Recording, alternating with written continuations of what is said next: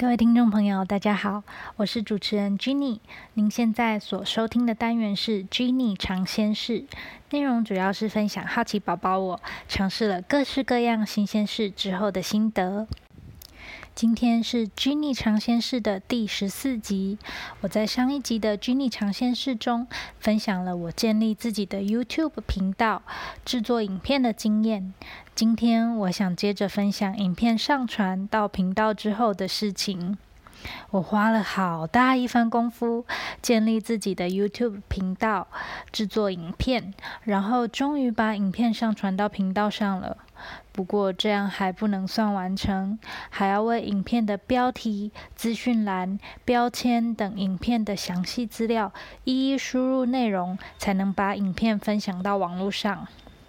以往我在牵手之声录制单元时，命名的方式只有输入单元名称、集数和主题，不需要特别想标题名称、填写资讯栏和为单元内容建立标签。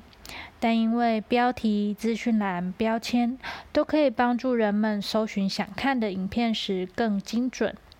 为了让观众能更容易透过这些资讯了解影片的内容，我也是花了好些时间上网搜寻资料，了解怎么为影片取标题名称、资讯栏的内容要填什么、怎么建立标签等等。除了为这些文字栏位填上资讯以外，YouTube 还要我们上传影片的封面缩图。想当然尔，这也是之前录广播节目的时候没有的东西。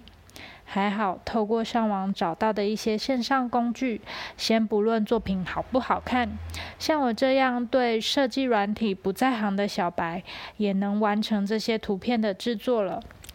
到这边，我总算是把一集的单元上传到我的 YouTube 频道了。不过这时我又发现，还可以帮影片上字幕。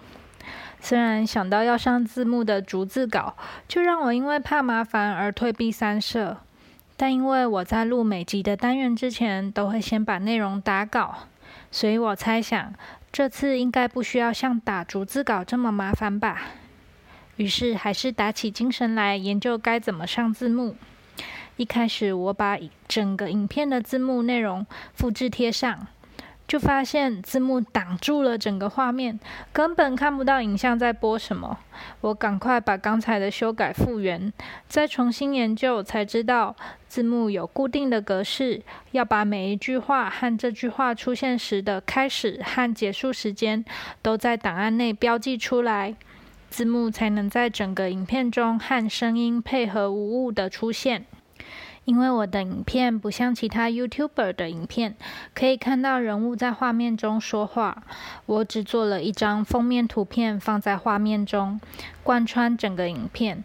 为了让观众可以更好吸收理解里面的资讯，我还是决定要把影片加上字幕。不过要把每一句话的内容，还有出现和结束的时间都一一截取出来，实在是工程浩大。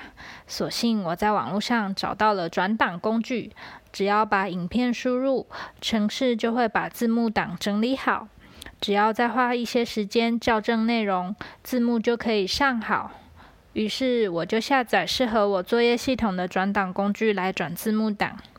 没想到下载下来的城市档不是损毁无法开启，就是转档到一半失败。我又再找了其他上字幕的方式，重试了好几个不同的版本，才终于找到可以用的版本。转档成功之后，我打开档案校正里面的错误，发现现在的科技真是进步，转档结果的准确度大概有八成以上吧。大部分辨识出来的意思都是对的，只有一些我自己可能发音不清楚或是相近的部分需要再做修改。比方说，我说的是故事的情节，但语音辨识转档的结果变成了清洁，看了真是有点啼笑皆非。我的档案长度大概在五到十分钟之间，不过把整个影片的字幕档都校正结束。大概需要花三十分钟到一小时，虽说已经大幅降低了听打字幕的时间了，不过也是蛮耗时的。到这边，一集影片终于制作完成，后续还有二十几集要重复刚刚那些作业流程。我做完了这一次，不禁对 YouTuber 们肃然起敬。无论是前期的创作，或创作完之后要把自己的作品推广到大众面前的执行部分，每一步都好不容易呀！不但过程繁琐，每一步都有许多小诀窍要注意。我常常做了某一步之后，忽然想起上一个步骤忘了要加上什么讯息，又再回头修修改改，真是耗时耗力又耗神。看在我这么辛苦制作和分享影片的份上，希望各位听众朋友也能到我新开张的 YouTube 频道 “Jenny 看世界”来观看我的影片，并且帮我按赞、订阅、分享和留言，给我一些鼓励哦。后续的二十几集，我也会慢慢的上传到频道中。完成后，就可以在一个频道里看到我所有制作的单元了。虽然我在上一集和这一集的单元中记录了许多自己在建立 YouTube 频道和分享影片时碰到的困难，不过幸运的是，我只需要花些时间精力上网找资料，通常这些问题都已经有许多人分享做法、注意事项，甚至是一些方便的工具。非常感谢在网络上无私分享自己知识和经验的这些人，让我这个最近才开始想建立频道的新手，可以照着他们提供的小技巧，一步一步的完成自己的线上作品集。我也对那些一开始就自己摸索的拓荒者更加的敬佩。听完这两集的单元，不晓得听众朋友们有什么样的想法呢？你也有制作影片分享在自己频道的经验吗？你有经营频道的诀窍吗？欢迎你和我分享哦。好啦，今天的单元就分享到这里。如果你喜欢这样的内容，欢迎你帮我按赞、订阅和分享给更多的人知道。我们下次再见啦！